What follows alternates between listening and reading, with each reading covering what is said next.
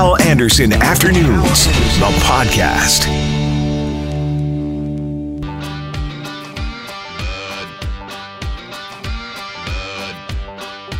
Hello, and thank you for checking out the podcast. Please rate the podcast. Please subscribe to the podcast. And now, the podcast.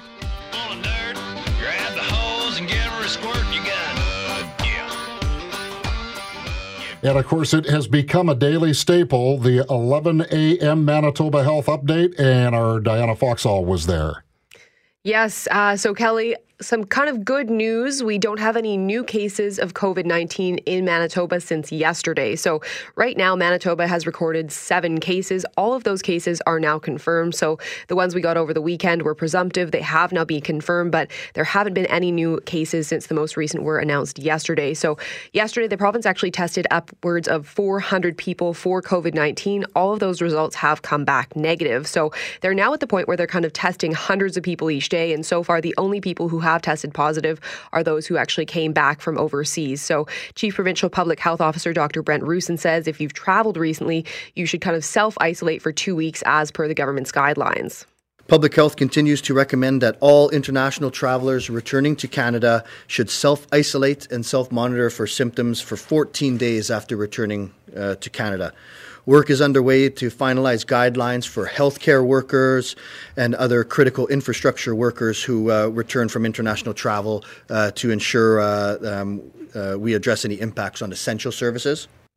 So that testing is currently being done at four centers in Winnipeg, and there's just they're opening up one in Thompson today, uh, especially screening for COVID nineteen. So here in the city, we've got a couple: uh, Access Winnipeg West on Booth Drive, Access Fort Garry on Plaza, Mount Carmel Clinic on Main Street, and Access Transcona on Regent. But uh, over the last four days, those screening centers have seen 1,200 or so patients, um, and HealthLinks is obviously really, really busy as well. Yesterday, we were told they got 1,700 calls. Um, the average wait time yesterday, upwards of two hours. So they have been able to chip away at that a little bit. The average wait time for HealthLinks is now about an hour, 43 minutes. So you are still waiting for quite some time if you're calling in. Um, now, the province is also working on an online screening tool to help take some pressure off those phone lines. That's going to be rolling out hopefully over the coming days, um, but no official date set for that yet.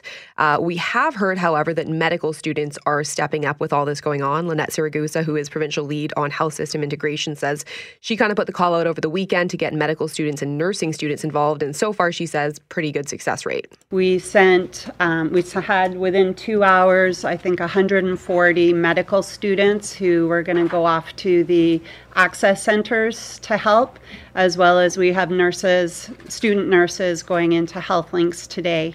So I suspect over the coming weeks there's going to be a lot of unsung heroes who show up, and I think we should really acknowledge their contribution and dedication.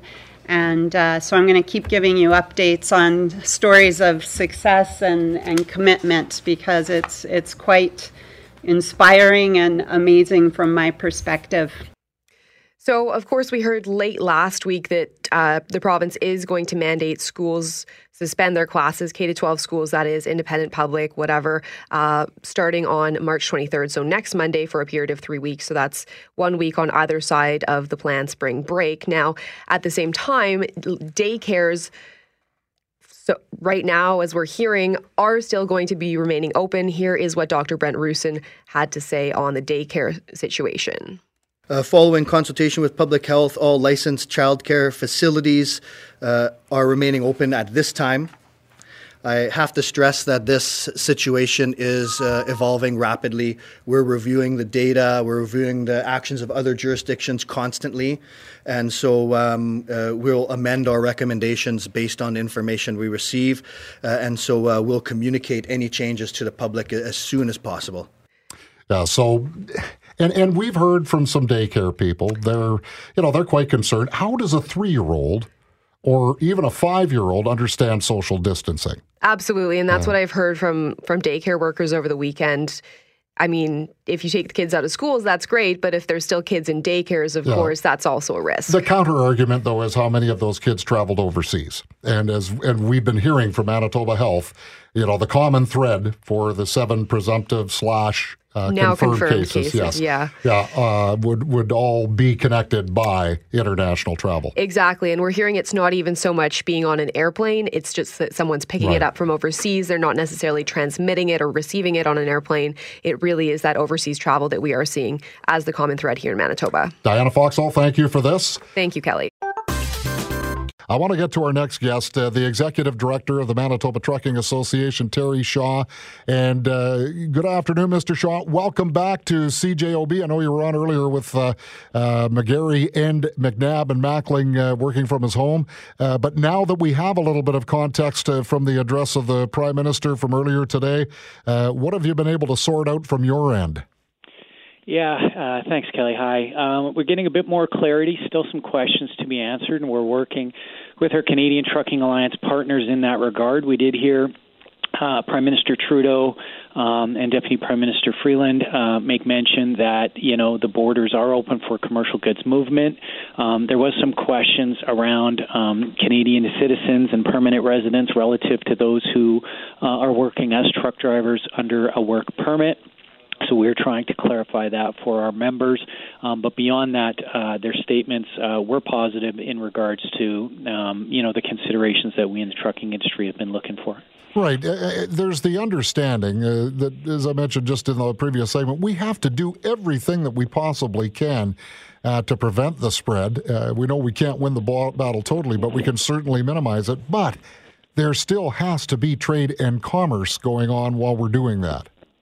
Absolutely, for for a couple of reasons. One, I mean, economically, uh, it just again, North America, as the the Prime Minister alluded to, is very interconnected, uh, which is why uh, you know we're reading between the lines um, in in assuming that's why the border has been left open to U.S. citizens. U.S. truck drivers come into Manitoba, Canadian truck drivers go down into the United States. Um, so that makes sense to us. So uh, outside of the underlying economic considerations, even if you remove those, and that would be incredibly damaging, we're already seeing the damage to our economy from this situation. Um, the simple fact is, you know, we need medicines and supplies and goods and, and food. Um, so even outside of the economic considerations, there's just pure and practical um, kind of quality of life and and you know having society um, continue on as we understand it and know it um, and that relies on truck transportation so again um, good news uh, that the borders will remain open for now How are how are things for uh, the truckers right now, Terry? I, I can imagine it is every bit as stressful and anxious for them as it is for many of us working in our industries. Absolutely, yeah. I mean, uh, being in the trucking industry and specifically, you know, our our truck driver team members, it, it's already challenging work. Um, and so when you add uncertainty um, and uh, you know, kind of constantly changing rules of engagement, um, that makes that um, uh, you know greater uncertainty that much more challenging. Um, you know, our truck drivers, uh, they're folks, they have families, um, they have you know their concerns and and their their you know uh, fears, I guess in, re- in regards to you know how do I stay safe and, and elements like that. And so again, we are promoting uh, to our members, and we know our members are all over this because we've seen the notices coming. Um, they understand the the current health protocols, right? You know, if you're feeling ill, stay at home. Otherwise, wash your hands, social distance, all that good stuff. So we're very confident in our industry members uh, to be able to take those precautions, and then from there, it's just a question of what are the rules of engagement. Uh, you know, for me as a truck driver out on the roads, uh, some good news today. Some still some questions to be answered, but um, you know, again, we were happy with uh, Prime Minister Trudeau's announcement. I'm I'm not wanting to put you into a sharp turn here uh, on an icy road to boot, but uh, I, you know, so I don't know if you have the numbers available or not, Terry. But uh, what would a normal week be? Of of uh, Manitoba truckers going uh, across uh, the border, compared to what it is right now, and what you anticipate anticipate rather it might be. I, I'm remiss to say a week, even a few days from now. I don't. I couldn't tell you what it, it is or will be, um, and I would even. Uh, I wouldn't even know where to begin to guess. But I, you know, uh, in terms of you know commerce uh, and goods movement, um, the port of Emerson alone, let alone all the other land crossings um, between Canada and the United States, the port of Emerson alone see something like 400,000 commercial vehicles make that crossing every year. Um, you know, economically, um, our province, over half of our gross domestic product here in Manitoba um, uh, is accounted for by trade-related activity, something like $37 billion. Um, $37 billion over 365 days. It's like $100 million a day. These are big, big numbers that we were talking about. So even slowing those down will have dramatic impact. Uh, let alone, you know, should knock on wood and God forbid those, um, you know, come to a full stop. Right now, you mentioned social distancing, Terry. So uh, on an on an average delivery, uh, you know, the the trucker would roll up to the warehouse doors or or wherever it is they uh, are going. Uh, would they just simply have to honk their horn, stay in the cab, wait for it to get unloaded, and then roll out again? It, every um, every job site, every shipper, every receiver is different. Um, we know not only are, are we're, we're confident not only are our industry members taking precautions that, uh, but those that we serve, uh, we know will be as well. Um, so again, truck drivers spend a significant portion of their day in their truck. Um, they're still connected. You know, they've got electronics and phones and uh, in-cab messaging and things like that. But when they do get to those shippers receivers there is opportunities to interact. And so again, our, our industry members are working with our drivers out on the road to ensure that they're uh, engaging in those protocols appropriately. Um, but you know, the the blessing and the curse of being a truck driver is uh, there are already inherent uh, opportunities for social distancing um, because of the nature of the work. Um, so they do interact uh, most certainly with folks, but the nature of those interactions are, are quite varied, and so we are encouraging all our members and our truck drivers to stay safe out there and, and follow current health and safety protocols. Right. I guess maybe the biggest challenge right now might be to find a restaurant that's open because uh, that, that's where the main social interaction comes in for a truck driver. Absolutely. Well, one of, anyways. Absolutely. Yeah. Um, I know a lot of our truck drivers. They they're well stocked and and they're you know prepared and and equipped for life on the road. So you know they'll they'll have their their in truck their in cab entertainment communications and they've also got their their kind of food and supplies typically uh, in my experience anyway so opportunities to interact at the truck stop etc uh, are interesting just need to make sure that we're engaging uh, in them you know again uh, with current protocols in mind Terry thank you for this and uh, we certainly hope that the uh, the big wheels continue to roll yeah, us too. Thanks, Kelly. You bet. Terry Shaw, the executive director of the Manitoba Trucking Association. As the Prime Minister was saying, and we've heard from others as well, we don't have to be lonely through this. Even though we're being urged to keep a social distance from one another, that doesn't mean that we can't have a smile. That doesn't mean that we can't exchange a a phone call or an email or a text or whatever. Eh, yeah, stay in touch with everybody, that's for sure. Well, with schools throughout the province suspending classes for a three week period beginning next Monday, March the 23rd, I would imagine the scramble is on for childcare in those situations where there aren't grandparents or friends or neighbors who can lend a hand. Now, there are support networks forming but there probably aren't nearly enough to ease the stress level being felt out there. And when I say networks, I'm talking about groups of people who know each other and say, listen, I have to work from 4 till 12, but I can help look after some kids, you know, from 8 till till 2 in the afternoon. And and somebody else maybe uh, is working during the day, but then they can help out at night. Uh, so this morning, we here at Global News received an email from a mom in the Steinbach area who very soon is going to be launching a mobile app that will pair desperate parents with providers. Her name is Jill Gruninger, and I had a chance to speak with her earlier today. I am a mother of eight beautiful children, and I have gone through, I think, every kind of scenario that you probably could think of, you know, being a young mom to having more kids to trying to work being a stay at home mom and also myself have run a few um, in home daycares, sorry, in home daycares. And um, I also worked as like a teacher's assistant in the classroom back in Alberta and as well in a preschool here in Manitoba when we moved here. So I've been able to kind of see the whole kind of spectrum of the needs and, and disconnects that um, that are in the system. And kind of a year ago, I was back in that situation trying to figure out um, something that I could do around my husband's schedule and be able to help, um, you know, financially and also do something that that I found that I enjoyed. So, um, kind of fast forward to this moment, as I've been thinking about this over the last year and connecting with people and figuring out how I could actually roll this out. Now, with the the school suspensions and closures and uh, you know this COVID nineteen that's that's upon us. My husband works in healthcare and he's a manager at the St. Anne's Hospital here.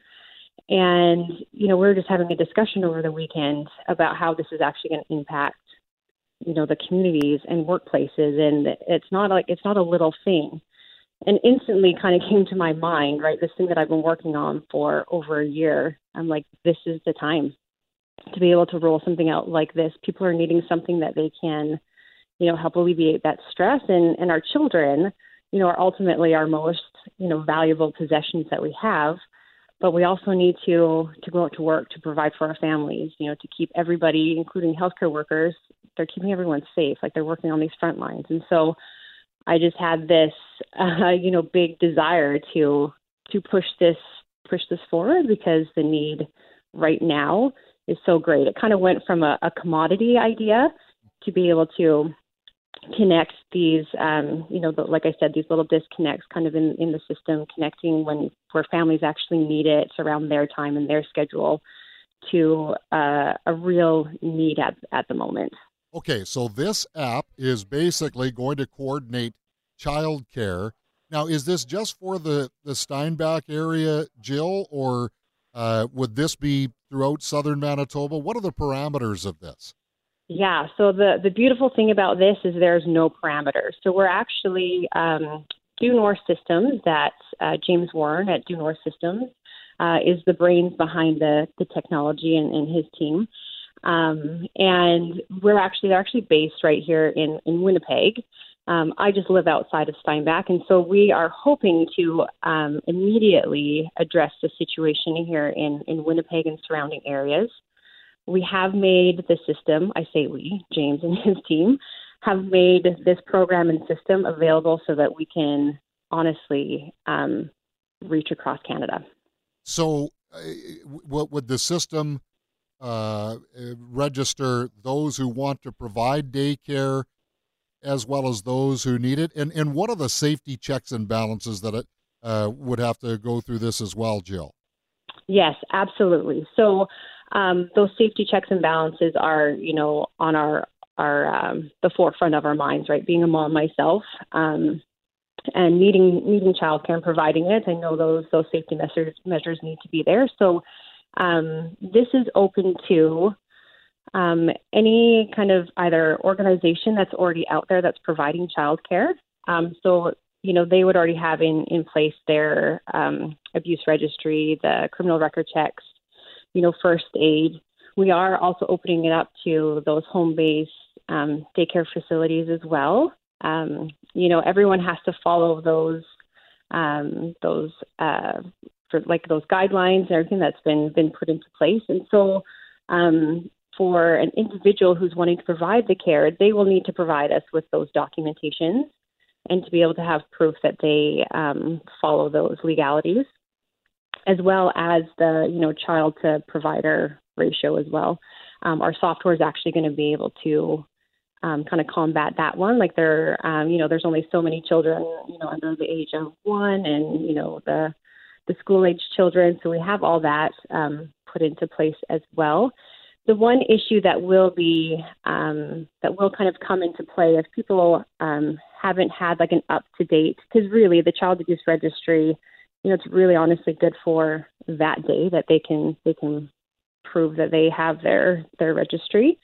Um, but being able to uh, show that they are, you know, in good standing in that um, you know, their references. They're going to have access to all that parents who come onto the system uh, to be able to choose and make sure that, um, you know, it is ultimately their choice, as in, you know, uh, like it always has been, uh, to be able to place your child in care. But we are doing our utmost best to make sure that most of those um, things that need to be vetted will be there and already in place. Right, because never has this been more important than when we have hundreds. And I don't think I'd be exaggerating if I said thousands of parents who are absolutely desperate uh, with the, the schools closing down for three weeks starting on on Monday, and, and there might be even some of those who've already chosen to have their kids out of school. Absolutely. And, you know, case in point for me as well, I have almost half of my kids that are home today because, you know, they have a little bit of, you know, what's called now like the common cold. Right. Um, and we can't send them, we can't send them out, right? So, you know, we're already seeing that. And, um, you know, I, I am lucky enough to be able to be at home and be able to, uh, you know, do a few things working at home right now. But not everybody has that, um, that luxury and that opportunity. Right. So Jill uh, Gruninger, uh, who is a uh, a Steinbach uh, mom of eight, so you've you, you've probably seen it all and done it all. Although in this particular instance with COVID nineteen, it's probably a first. But this app that you have you launched it? Is it up and running already? And uh, what will it be called, Jill, for those uh, listeners who are scrambling to get a pen and a piece of paper right now and take down any pertinent information? Right, absolutely. So it's going to be called O Pair Childcare. So it's actually O H P A I R, playing off of the French au pair for um, you know taking care of children.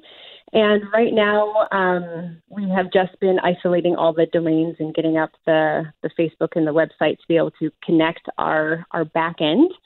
Um, so we should be rolling all that out um, today is where we can re- be looking for it. So we actually will be running some ads and campaigns on Facebook as well. So and I'll be doing a personal post as well on Facebook through my personal page, making it easy to share um, and get the word out there. So as of right now, if you know if I sent you to ohpairchildcare.ca, um, it's being hooked up to our to our back end system as we speak. I hope it's a big system. I have a hunch you're going to have lots of reaction and, and lots of people inquiring about this. Yeah, you know what? We hope so. We want to just be able to alleviate that stress. And again, as as a parent, um, you know, we've never had to really have this level of of stress put on us in, in this type of situation, right? This is new for everybody.